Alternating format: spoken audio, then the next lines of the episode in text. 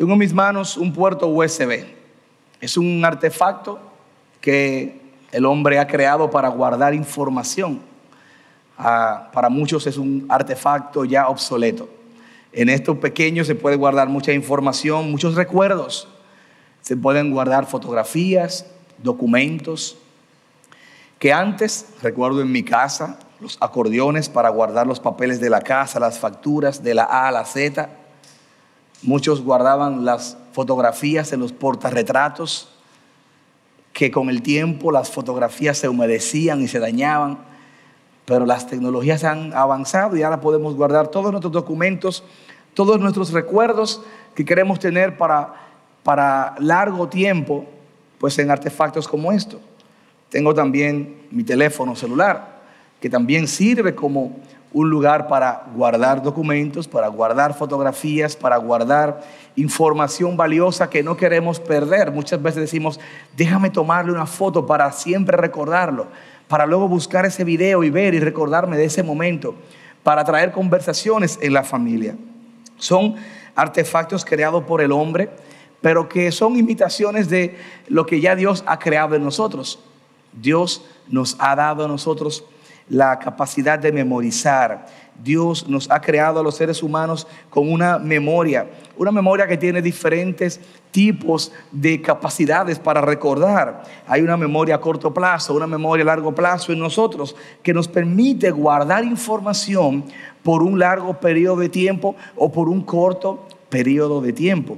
Hay una memoria de trabajo que nos permite tener en nuestras mentes cosas fijas por un tiempo eh, corto. Por ejemplo, dame tu número de teléfono, anótalo, no tengo dónde anotarlo, pero dime lo que yo lo guardo en memoria. 592-2245, el número de la iglesia por si acaso. Y uno lo repite, 592-2245, 592-2245, y lo repite cuatro veces. Luego lo anota, pero luego se le olvida.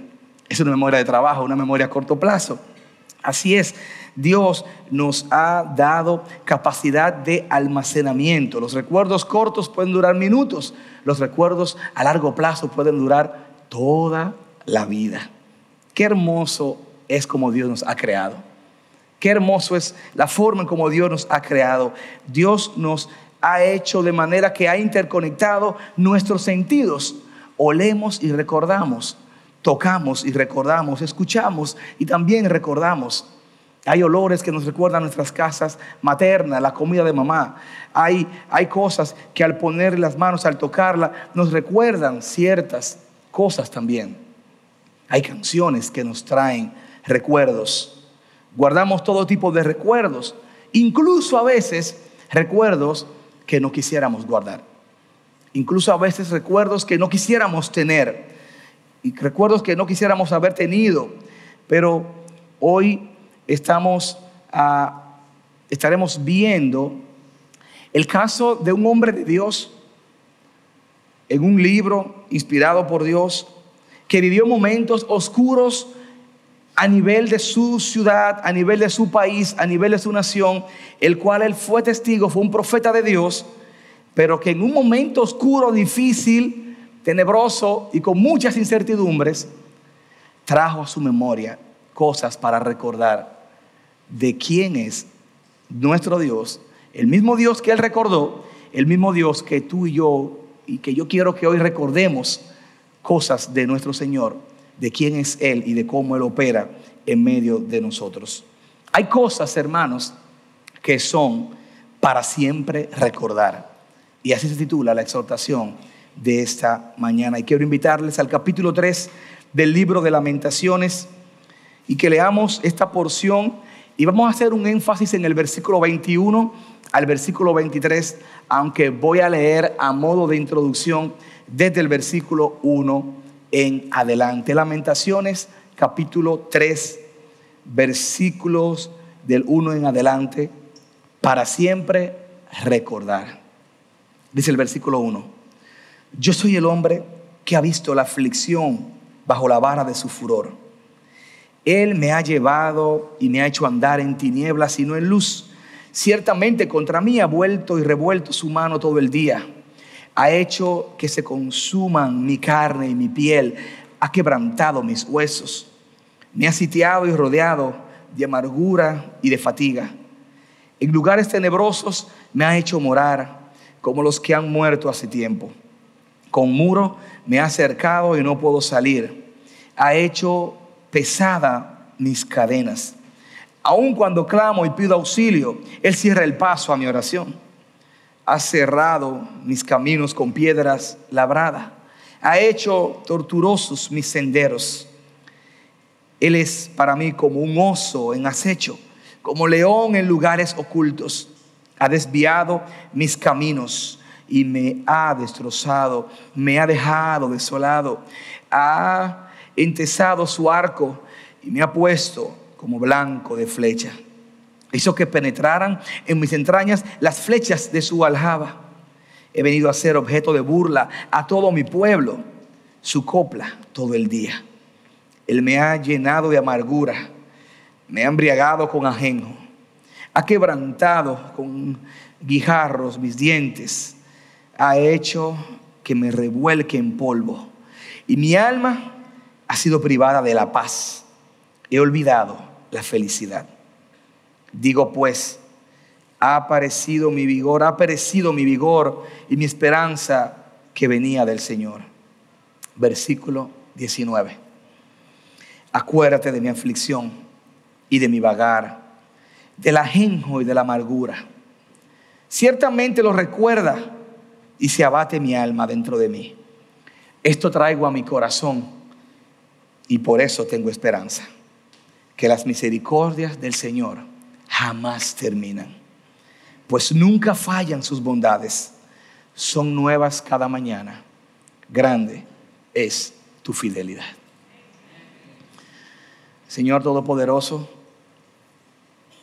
a pesar de mis debilidades, habla a tu iglesia.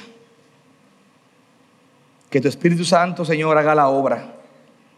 Nuestros corazones están dispuestos en una bandeja para que tú hagas esa cirugía que sabes hacer. Comenzando por mí.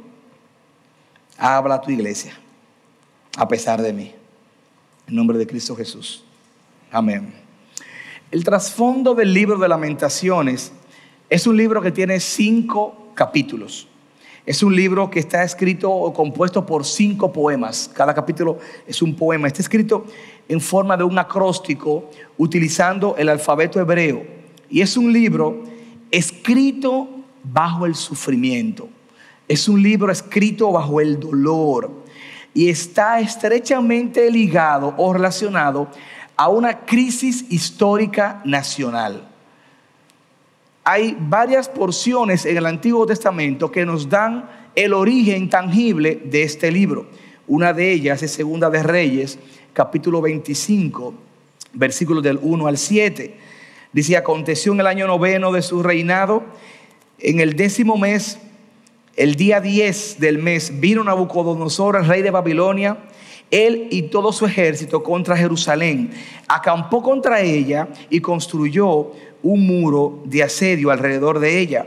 Y la ciudad estuvo sitiada hasta el undécimo año del rey Sedequías. A los nueve días del mes, del mes cuarto, el hambre era tan grande en la ciudad que no había alimento para el pueblo en la tierra. Y al ser abierta una brecha en la ciudad, todos los hombres de guerra huyeron de noche por el camino de las puertas entre las dos murallas, junto al jardín del rey, estando los caldeos alrededor de la ciudad y se fueron por el camino de Arabá. Pero el ejército de los caldeos, de los caldeos persiguió al rey y lo alcanzó en los llanos de Jericó y todo su ejército se dispersó de su lado. Entonces capturaron al rey y lo trajeron al rey de Babilonia en Riblá. Y éste lo sentenció y degollaron a los hijos de Sedequías en su presencia y a Sedequías le sacó los ojos, lo ató con cadenas de bronce y lo llevó a Babilonia. El trasfondo de este libro es que la ciudad de Jerusalén fue sitiada, fue invadida. Al ser invadida fue hecha esclava de otra ciudad, fue invadida por el rey Nabucodonosor. Segunda de Crónicas, versículo 36 capítulo 36, versículo del 11 al 13, dice, Sedequías tenía 21 años cuando comenzó a reinar y reinó 11 años en Jerusalén e hizo lo malo delante de los ojos del Señor su Dios. y no se humilló delante del profeta Jeremías que le hablaba por boca del Señor. También se rebeló contra el rey Nabucodonosor que le había hecho jurar fidelidad por Dios, pero endureció su servicio y obstinó su corazón en vez de volverse al Dios de Israel.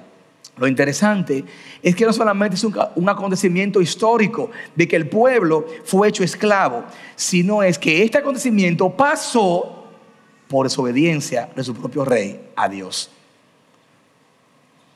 El rey, la figura principal, le dio la espalda a Dios. Y como castigo, como juicio, Dios envió a sitiar la ciudad. Dios envió a invadir la ciudad. En ese proceso, no solamente pagó el rey y su familia, pagó todo el pueblo.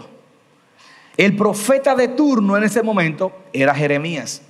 Y en ese contexto se dan las acciones de estos libros, tanto el libro del profeta Jeremías como este libro de lamentaciones.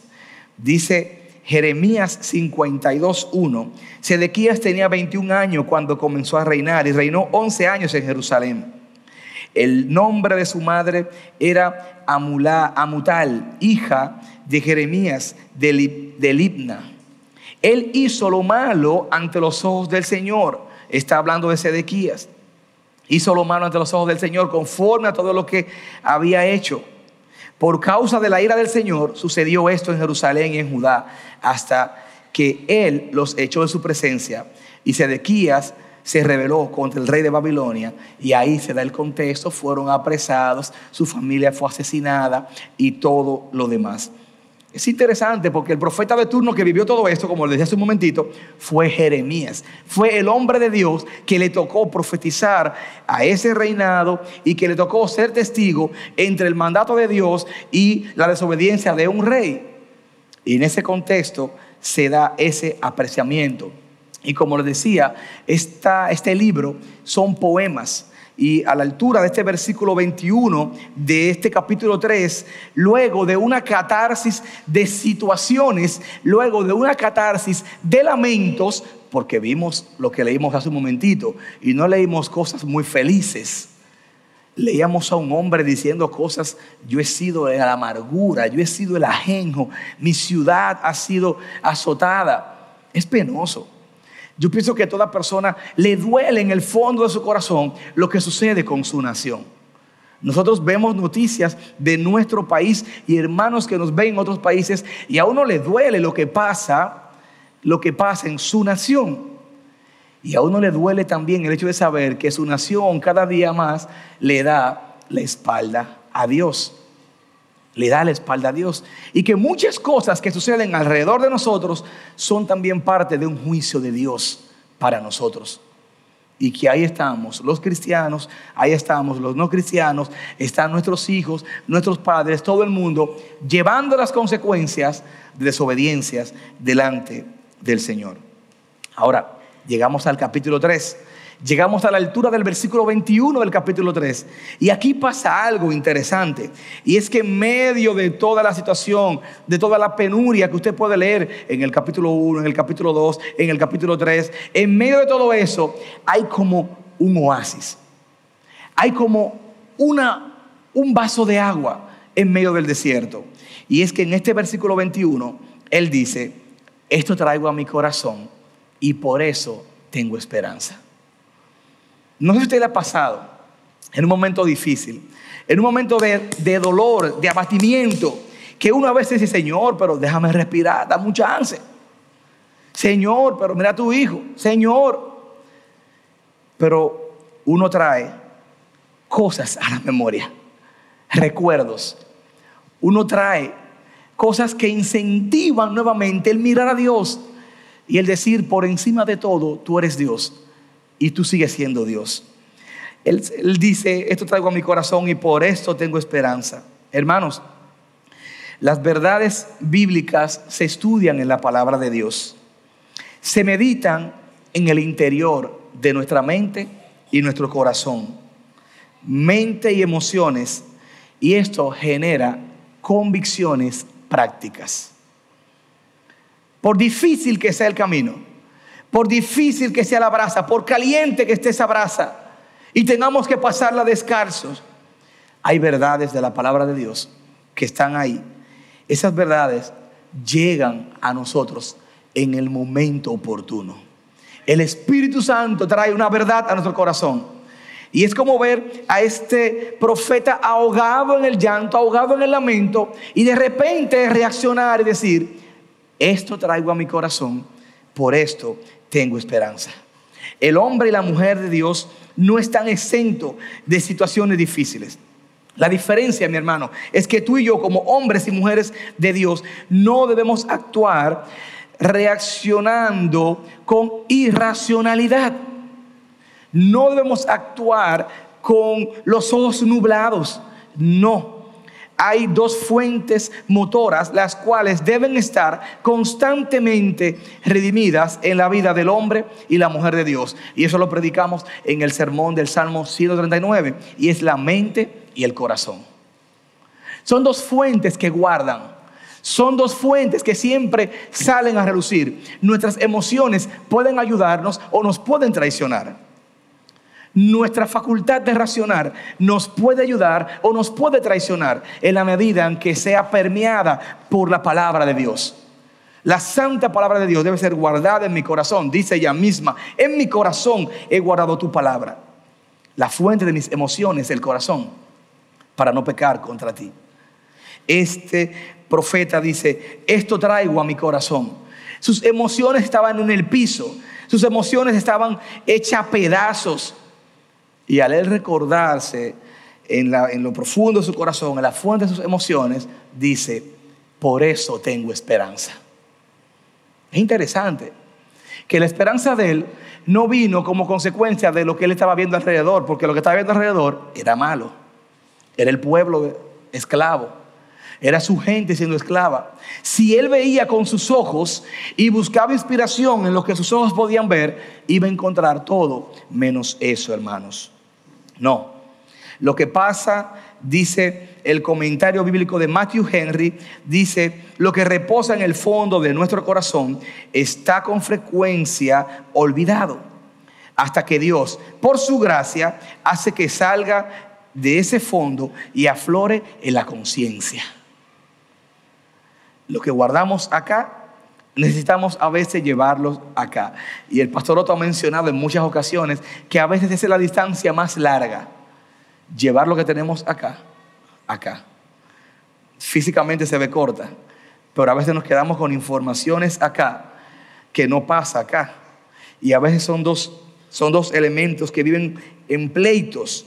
El recordar a Dios en medio de un desierto produce esperanza. En medio de una tribulación debemos traer a nuestra memoria los recuerdos de la mano de Dios y eso nos produce esperanza. El apóstol Pablo mismo lo dijo en Romanos capítulo 5, versículo 3 y versículo 4. Y no solo esto, dijo él, sino que también nos gloriamos en las tribulaciones, sabiendo que la tribulación produce paciencia. La paciencia, carácter probado. Y el carácter probado, ¿qué? Esperanza. Gloria a Dios por eso. ¿En quién confía el que no cree en Dios? ¿En quién pone su confianza en el día difícil, el que no cree en Dios? ¿En quién? Todo el que pone su confianza fuera de Dios está sencillamente tomando un puñado de arena y lanzándolo a la deriva. No hay sustento. Ahora, es interesante, y quiero que vaya conmigo nuevamente, Jeremías capítulo 3, porque él dice, esto traigo a mi corazón y por eso tengo esperanza. Y aquí viene lo que siempre debemos recordar. Y aquí viene eso que vamos a guardar en el corazón y en nuestra mente para siempre recordar. Para recordar para siempre. Que usted se levante hoy con un buen ánimo, se levante hoy con poco ánimo, que el día le sonría o que el día no le sonría. Recuerde esto siempre. Que el día no sea como el que usted lo planificó o que el día sea mejor que como usted lo planificó. Recuerde esto bien para siempre.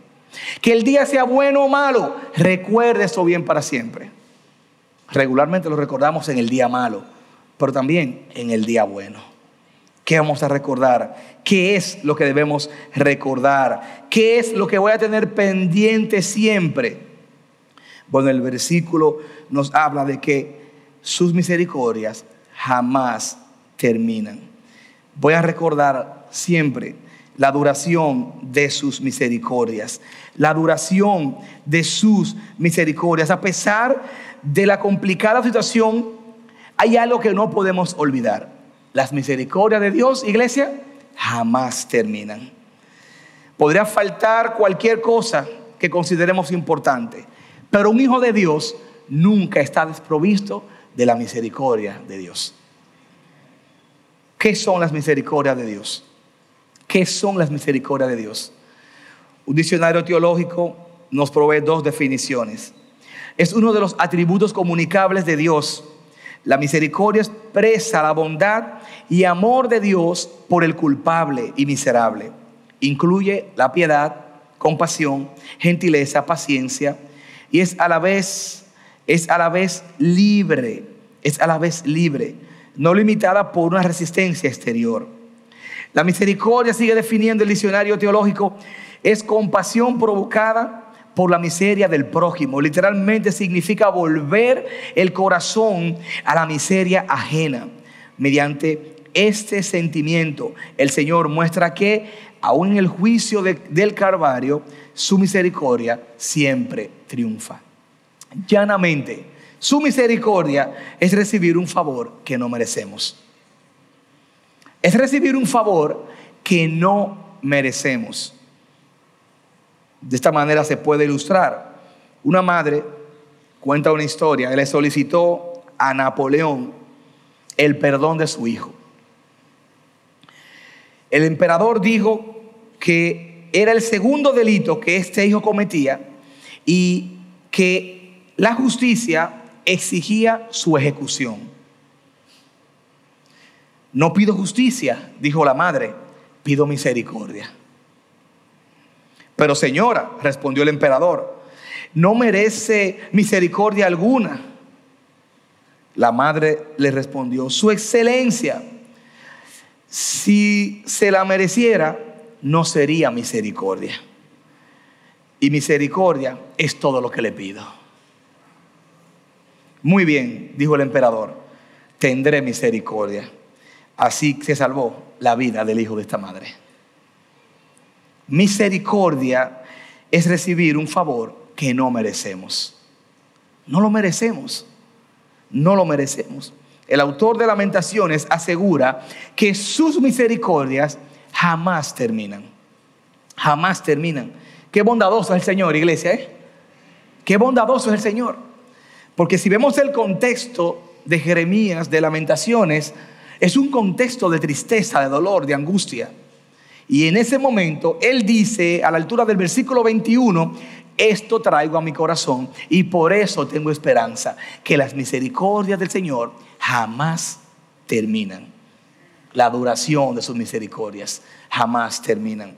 No es que lo merezcamos, no. Es que Dios es misericordioso y nos regala su misericordia. No es que tú y yo lo merezcamos, no es mi propio esfuerzo, no es que tú seas bueno, no es que yo sea bueno, no es que vengamos a la iglesia todos los días, es que Dios sencillamente, sencillamente nos da un favor que no merecemos. Podemos orar, podemos ayunar, podemos hacer cualquier cosa y si no está en el plan de Dios, sencillamente no se da. Si se da algo, no es porque usted lo provocó, es porque Dios tuvo misericordia.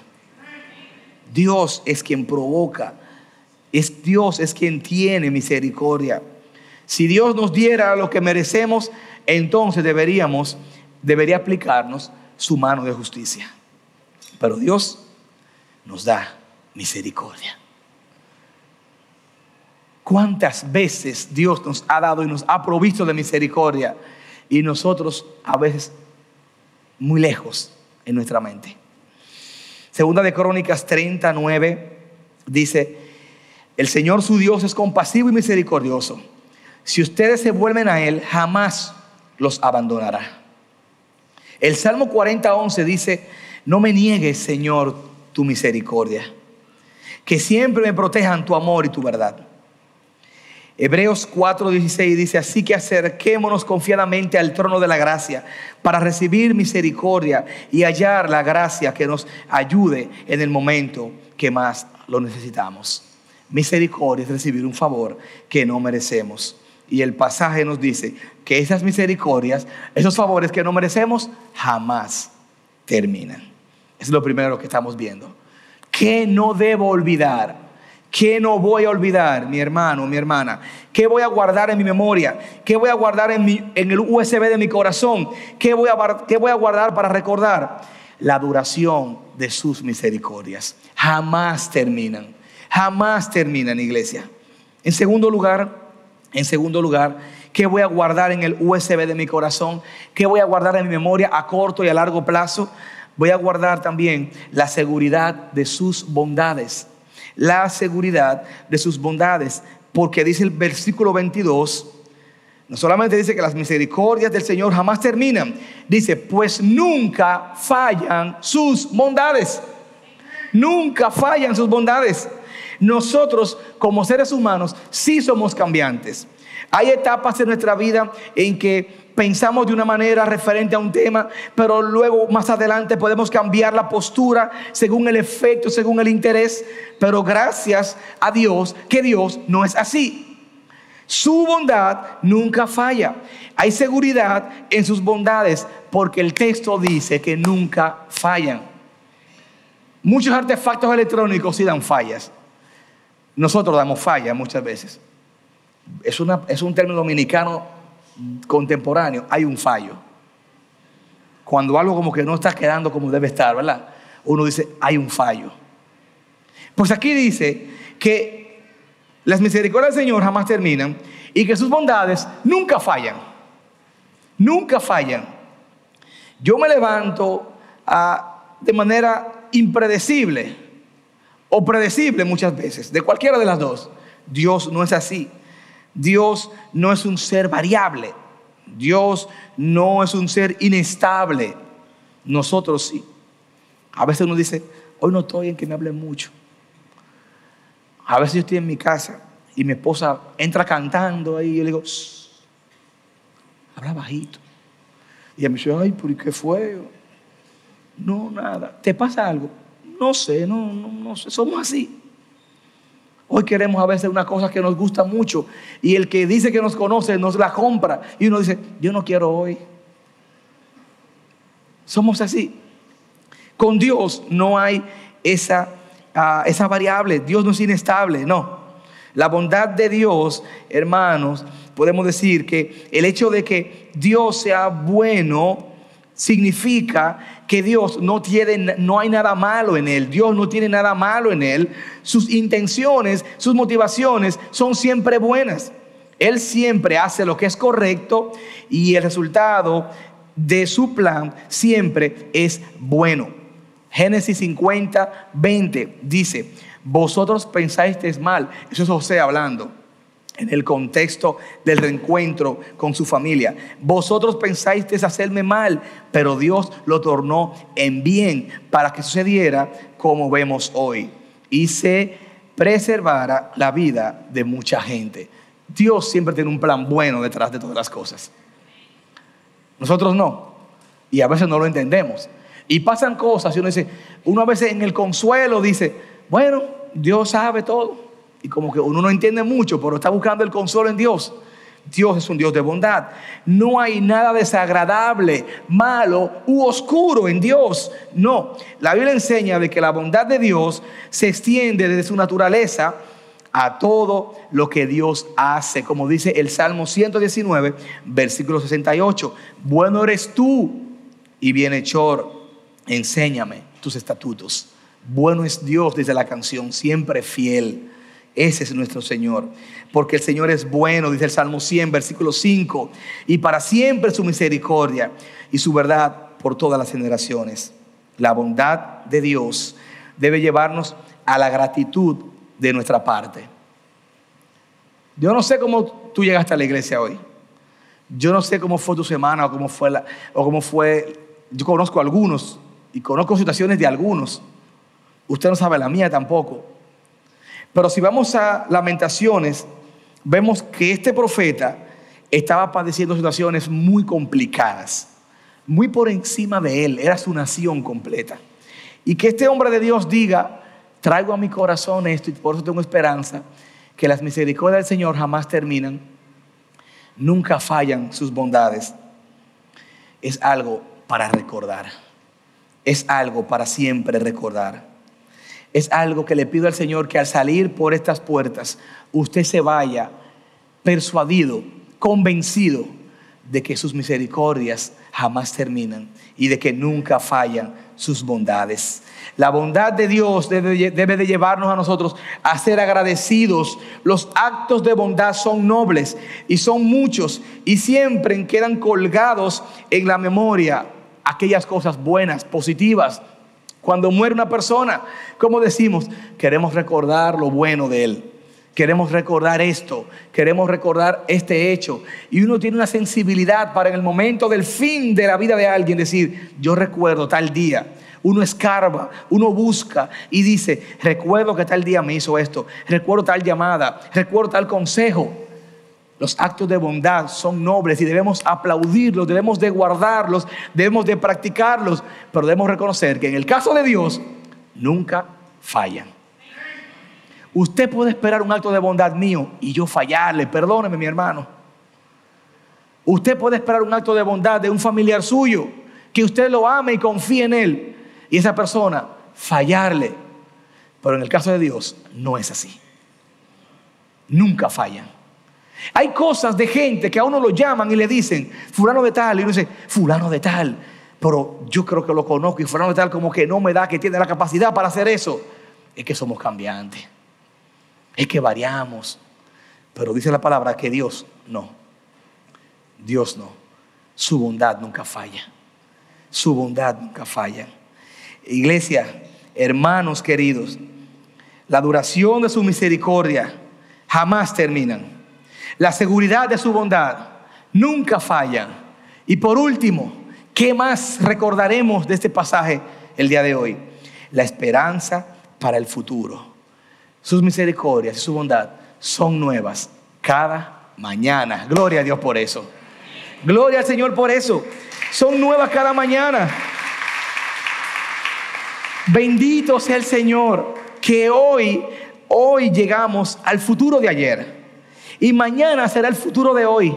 Y en ambos casos podemos contar con la esperanza del Señor una esperanza para el futuro, no un futuro lejano, allá, cuando yo tenga mis nietos, cuando nazcan mis nietos, y puedo verlos, si el Señor me permite verlo. No, es que mañana, es que hoy yo desperté y puedo decir, sus misericordias son nuevas cada mañana.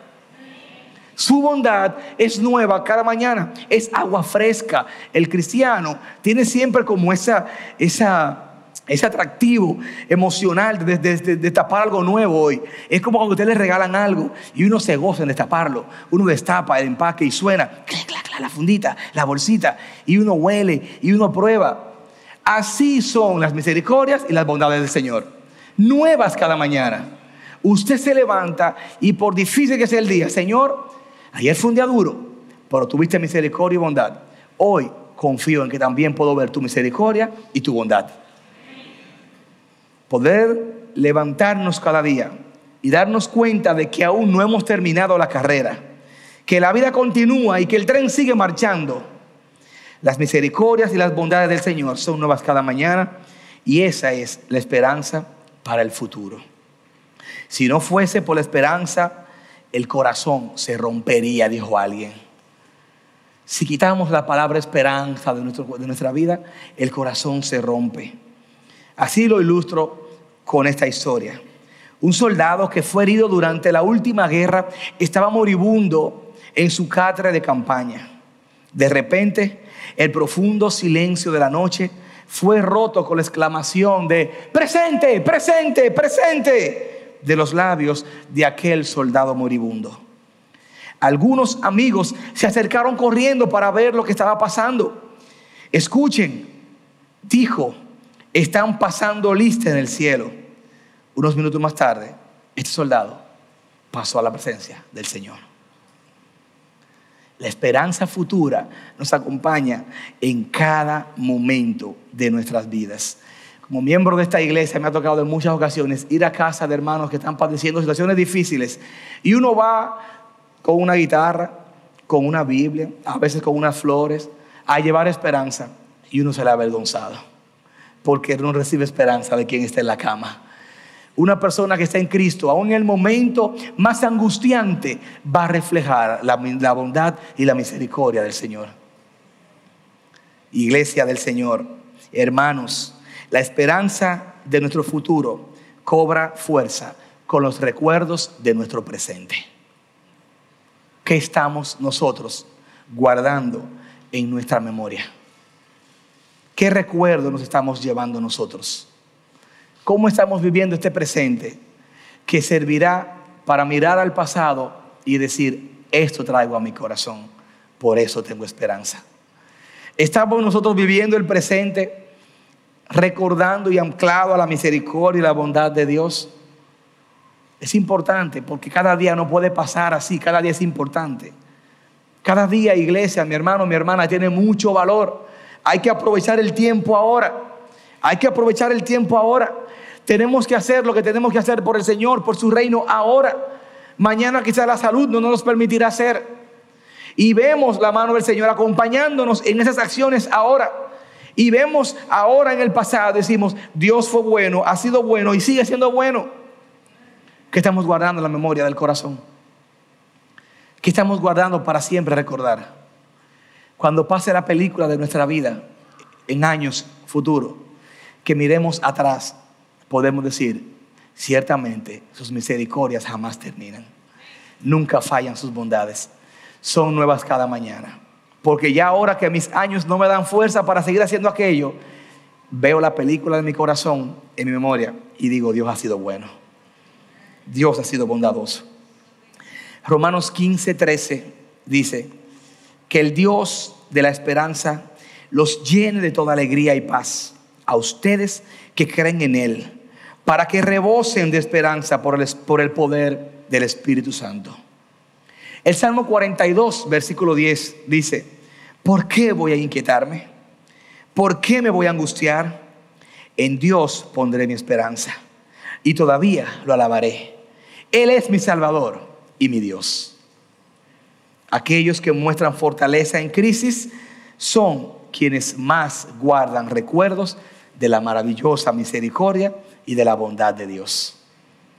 Aquellos que guardan fortaleza en la crisis son aquellos que más guardan recuerdos de la maravillosa misericordia y bondad de Dios. Y esos recuerdos se traducen en esperanza y por eso se traducen en gratitud. En gratitud. Y podemos terminar con el enunciado que el profeta hace. Grande es tu fidelidad. Grande es tu fidelidad. Cuando nosotros vemos nuestra vida, que no hemos recibido la paga de nuestros pecados, y no hemos recibido misericordia, lo que no merecemos. Cuando vemos que Dios no ha fallado a sus bondades, cuando vemos que son nuevas cada mañana, que tenemos esperanza en el futuro, solamente nos queda decir, grande es tu fidelidad, Señor. Bendito sea tu nombre, Señor. Bendito sea tu nombre, Señor. Gracias por tu fidelidad, Padre. Hermanos, guardando o guardamos todo tipo de recuerdos, a veces algunos que no quisiéramos haber guardado. Pero en el libro de lamentaciones nos deja claro ver que la verdadera tragedia de la destrucción de este pueblo se podía haber evitado se pudo haber evitado, pero la gente del Señor, el pueblo del Señor, los hombres y las mujeres de Dios, encuentran en el Señor misericordia, bondad, fidelidad cada mañana. Y podemos decir, gracias Señor, porque grande es tu fidelidad. ¿Qué es lo que voy a guardar en mi corazón? ¿Qué es lo que siempre debo tener pendiente para recordar? La duración de las misericordias jamás terminan. Segundo, la seguridad de sus bondades nunca fallan. Y tercero, la esperanza para el futuro son nuevas cada mañana.